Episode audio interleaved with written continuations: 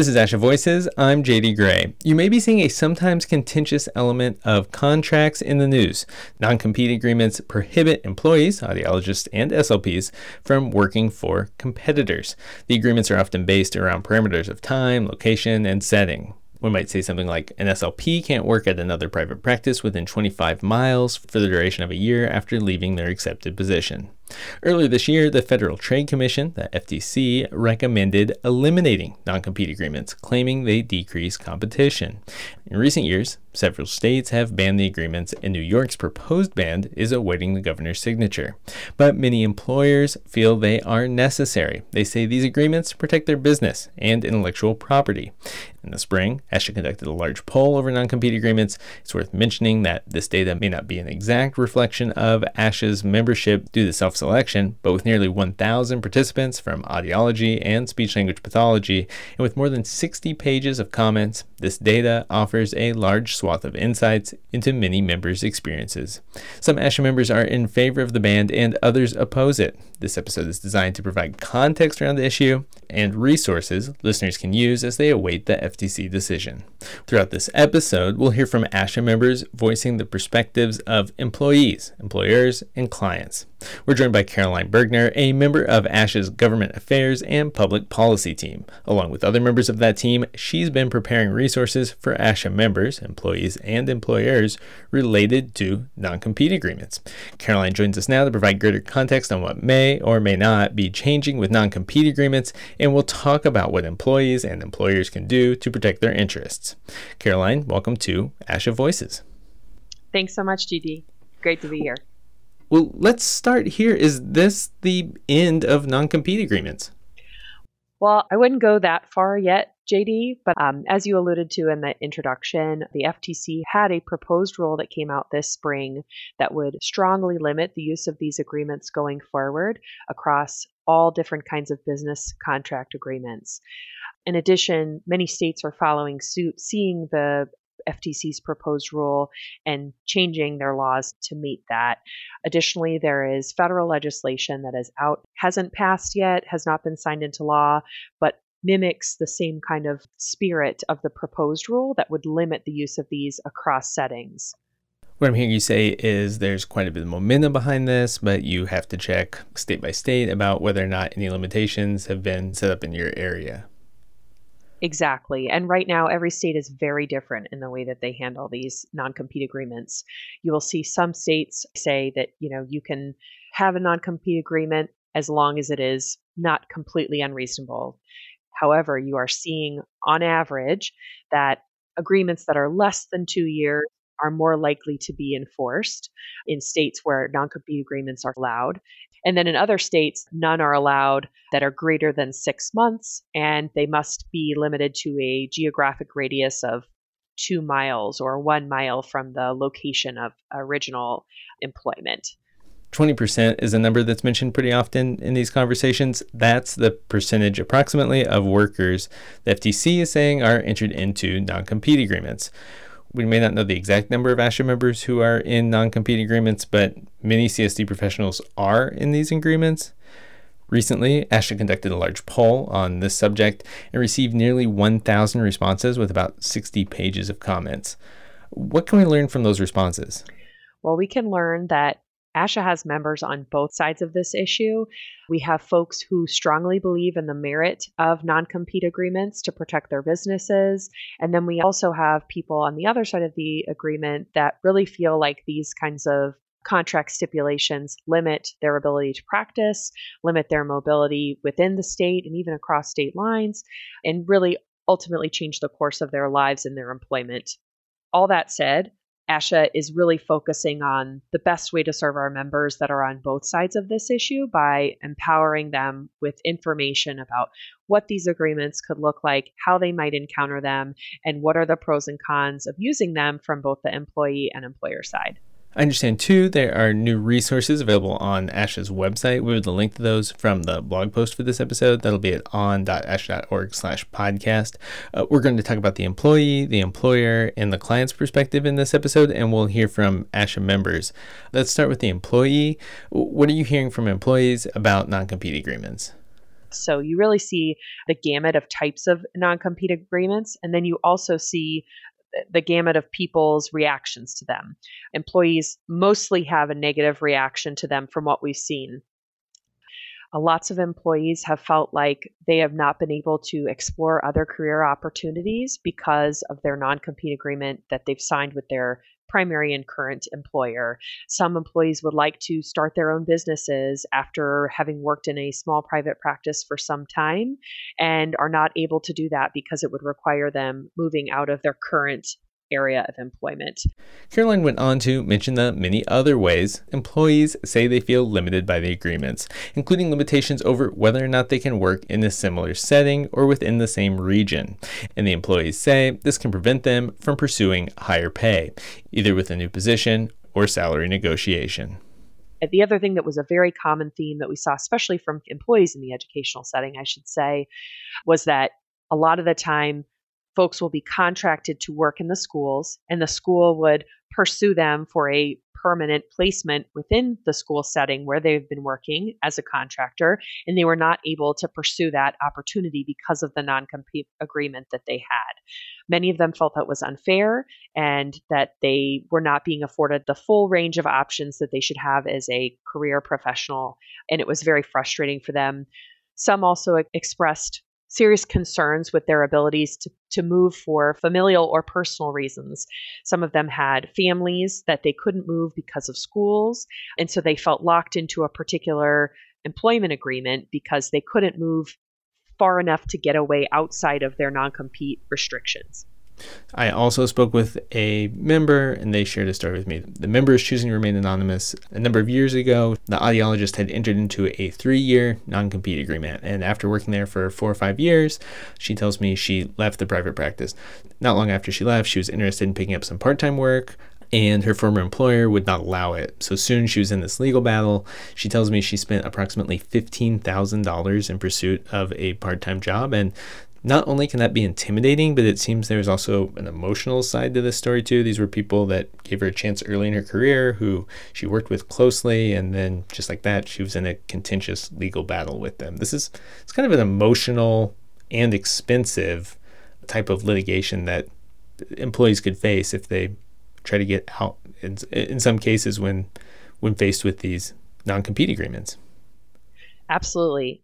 Many of our members are not deeply steeped in the legal system and this is new information for them when they're trying to navigate potentially a job change and then being reminded of a situation in their contract with their employer that they hadn't even really either understood fully or even really thought about in the many years of their work with a particular uh, agency or organization. It can be expensive if they are litigated. I would absolutely agree with that feedback. What kind of resources have you and your team developed around employees for when they're considering to accept a non compete agreement? We've really been trying to think about this from both a new employee, someone that may be early in their career and may not be as familiar with the many different ways that their particular job choice might affect their employment going forward, and people later on in their career who might be a little bit more seasoned and able to kind of navigate those and feel more comfortable really questioning the terms of a contract.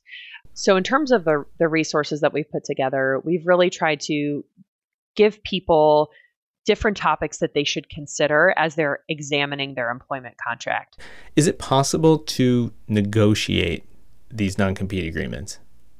Absolutely. It's definitely possible to negotiate. When you're signing any contract, you should always think about whether this is the best agreement for you as the person signing it. Um, I will say that some people who are offering these employment agreements are more open to negotiation than others. On the flip side, some people feel more empowered to negotiate as the employee than others might. We encountered a lot of feedback from early career professionals who thought that they were not able to negotiate in their contract when it was offered to them or did not feel that they were able to do that. Find the full summary of items audiologists and SLPs may want to consider during contract negotiations, including what you might ask for during those negotiations. They're a part of the recent resources Caroline and other members of ASHA's Government Affairs and Public Policy team prepared to support ASHA members. Find links on the blog post for this episode at on.asha.org slash podcast. And if you're already in a non compete agreement and wondering what to do, Caroline says you can always ask your employer to renegotiate your contract. She notes that they may or may not allow you to do that. Speaking of employers, let's turn our attention that way now. In ASHA's poll I mentioned earlier in this episode, just over 50% of those identifying as employers said they used non compete agreements. And Caroline notes employers who responded to the poll universally say they use the agreements to protect their businesses. Many cited concerns with employees taking their the names of their clients and taking the clients themselves and opening another practice in the same area.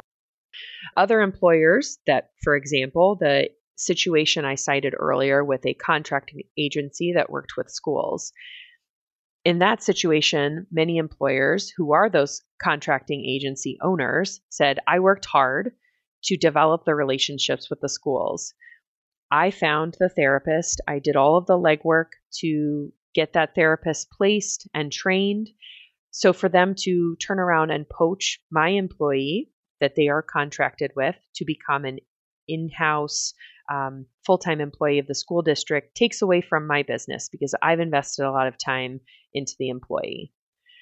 We saw lots of folks who invested time into their employees in terms of training or even education. We, we had to, an example of one person that we actually cover in in our resources who paid for two audiology degrees and both people after finishing their audiology degrees immediately left the practice so they had completely lost out on all the money and time that they had invested into that person all of the training hours and those people went on to open rival practices in a close area I've also heard concerns that in a smaller geographic area, if there are too many similar practices, that maybe it would be difficult for all of them to stay open.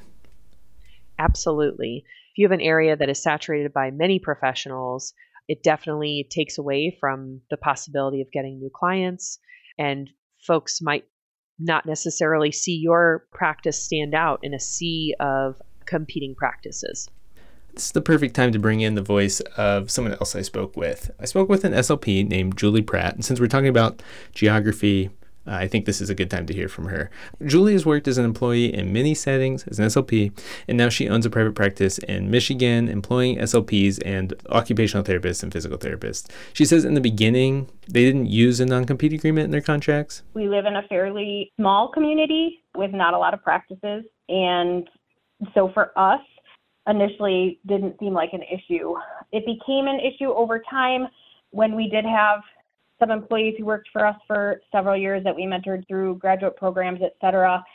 And then without the non compete in their contract, they did end up leaving our clinic, opening a clinic within a it's walking distance from our current clinic she says they solicited patients, took employees and materials, intellectual content. Julie says when that happened, it didn't hurt her business significantly, but after that, they added a non compete agreement. The agreement prevents people from creating a similar practice, a competitor, nearby. So we're a private practice, and if someone wants to work in a hospital, that really isn't competition to us, doesn't take business from us, doesn't put us at risk doesn't cost us anything. It just allows for an employee to continue working. And so we do allow that. The only thing that our current non compete does is prohibit someone who is working for us to leave and within a small proximity from our clinic to be able to start or initiate a program that is the same as ours. Remember when she said she lived in a fairly small community? The geography is important here. I think that first and foremost, I'm a clinician and then I'm a business owner. And in counties where the population is large and there's several practices and there's tons of kids to be served and tons of clients, adults, patients to be served of, then I think it's most important that there's enough practices and enough facilities to serve that, right? I don't by any means want to keep all of the business for one person. I think in a large city where the population is higher and there are multiple practices, I would feel less compelled to have a non compete. So, this is sort of similar to what you were saying earlier. Absolutely. That feedback is definitely not singular. Julie is one of many voices that we heard on that topic. I will say that most employers were not trying to unnecessarily restrict the practice of the folks who were working for them. They were trying to protect their business. For example, by and large, the employers, when we asked them, Do you enforce the non compete agreements? Yes, always was only 36% of the responses. 46.7% of the responses said yes, sometimes. So we found that employers were willing to either let the non compete agreement not be enforced or had specific parameters around it. You know, I actually spoke with an SLP who can speak to this about waiving the non compete agreement. So, Robin Kratchman, she's a past president of the New Jersey Speech Language Hearing Association. You may have heard her on this podcast before talking about workplace productivity. She worked for a rather large private practice for about 25 years, and in her role there, she did a lot of hiring, interviewing, personnel related work. So, she's very familiar with non compete agreements. She told me a few stories about SLPs leaving the practice and situations where they decided to waive or not enforce the non compete. So this is Robin. There are times when a patient needs a particular therapist who has an area of specialization, whether it's that they speak a specific language that this patient may speak, a non English speaking patient, or they have a particular specialty area that need someone with more expertise in that area. Her words highlight the need for finding a balance between keeping a private practice competitive and also making sure that the patients or clients don't suffer in any way from lack of care.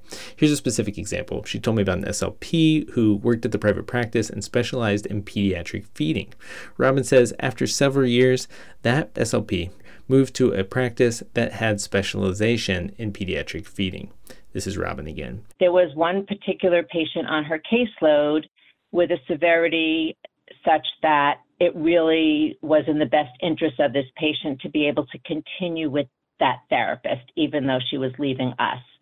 The therapist and I had a conversation about it, and we allowed her, we waived the non compete clause for that particular patient so that that patient could follow her to the other practice and continue with uninterrupted services. Throughout our call, Robin voiced the importance of taking the client or patient's perspective and needs into consideration. The bottom line is that anybody who owns a practice, of course, must consider the bottom line.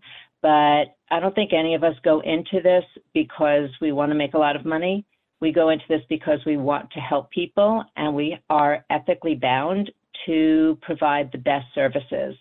And there are going to be times when the best interest of the patient may not be in the best short term financial benefit to the practice, but it's our ethical responsibility to make sure that each patient is well taken care of. And when a situation like that occurs, if there's going to be an interruption in services or if a comparably skilled therapist can't be found within that work setting, then allowing that patient to move with their therapist who leaves is just in the patient's best interest.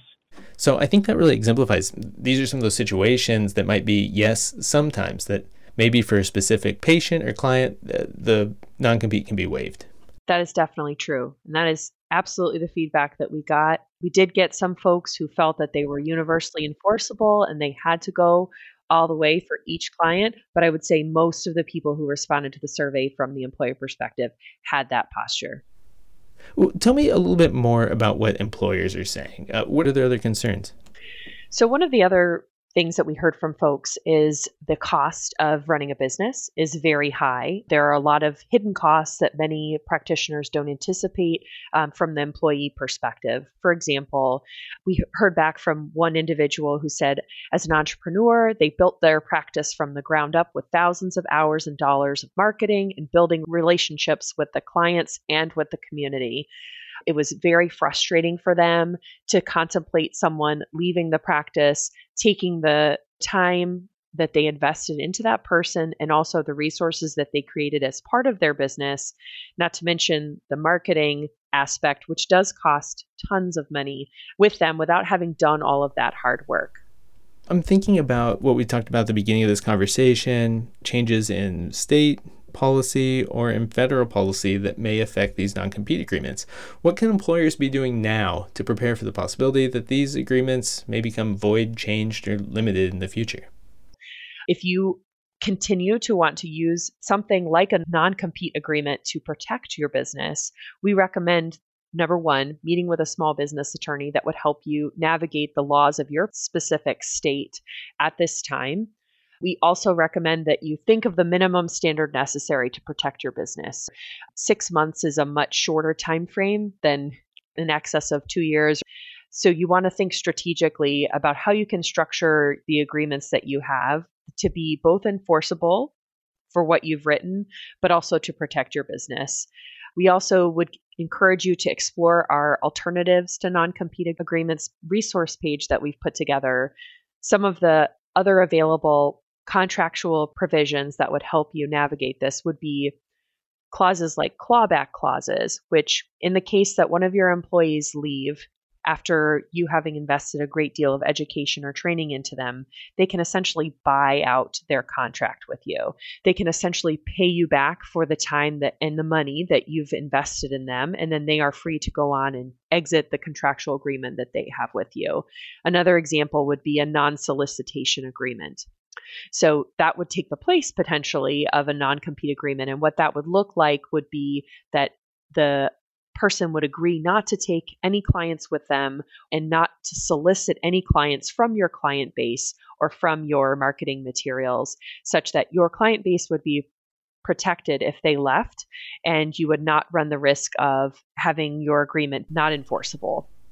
Non solicit agreements, uh, clawbacks, there's information about these on the ASHA resources that were just recently published. We'll put a link to it on the blog post of this episode at on.asha.org slash podcast. I believe you can also read about NDAs, non-disclosure agreements. Yes, non-disclosure agreements would also help. And what they would look like would be asking folks to sign an agreement that they would not take confidential information from your practice and then use it to either open a new practice or use it in the course of their employment elsewhere. We've talked about how this may be a changing landscape, that there seems to be momentum moving against non compete agreements in the future with regards to either the FTC proposal or other legislation. What's next? As of right now, the FTC is set to vote on the new proposed rule in the spring of 2024. While I mentioned earlier there hasn't been any federal legislation finalized on the topic, I would not take that as a sign that it will not happen in the future. I would also anticipate that if the proposed rule is voted on and finalized, that there will be significant legal challenges in the courts. Many folks have said that the FTC has exceeded their authority in putting out such a restrictive rule. However, employees and employers should still be aware as they both develop and sign contractual agreements that there may be limitations on these going forward and explore other options that may protect their business and also help their employees at the same time. Caroline, thank you so much for your time. Absolutely. Thanks, JD. One more note before we go. Caroline adds that whether you're an employee or employer, you may want to consider asking an attorney for input on a legal agreement before signing it. Find cost-effective resources related to this on our website. Links to those resources are at on.asha.org slash podcast. While you're on the ASHA Leader website, check out the recent article Caroline wrote. It provides greater insight into the ongoing policy challenges to non compete agreements, and you'll learn more about the ASHA poll results we discussed earlier in this episode. Find that article at leader.pubs.asha.org. ASHA Voices is produced by the American Speech Language Hearing Association and comes from the team behind the ASHA Leader magazine. I'm JD Gray, and this is ASHA Voices.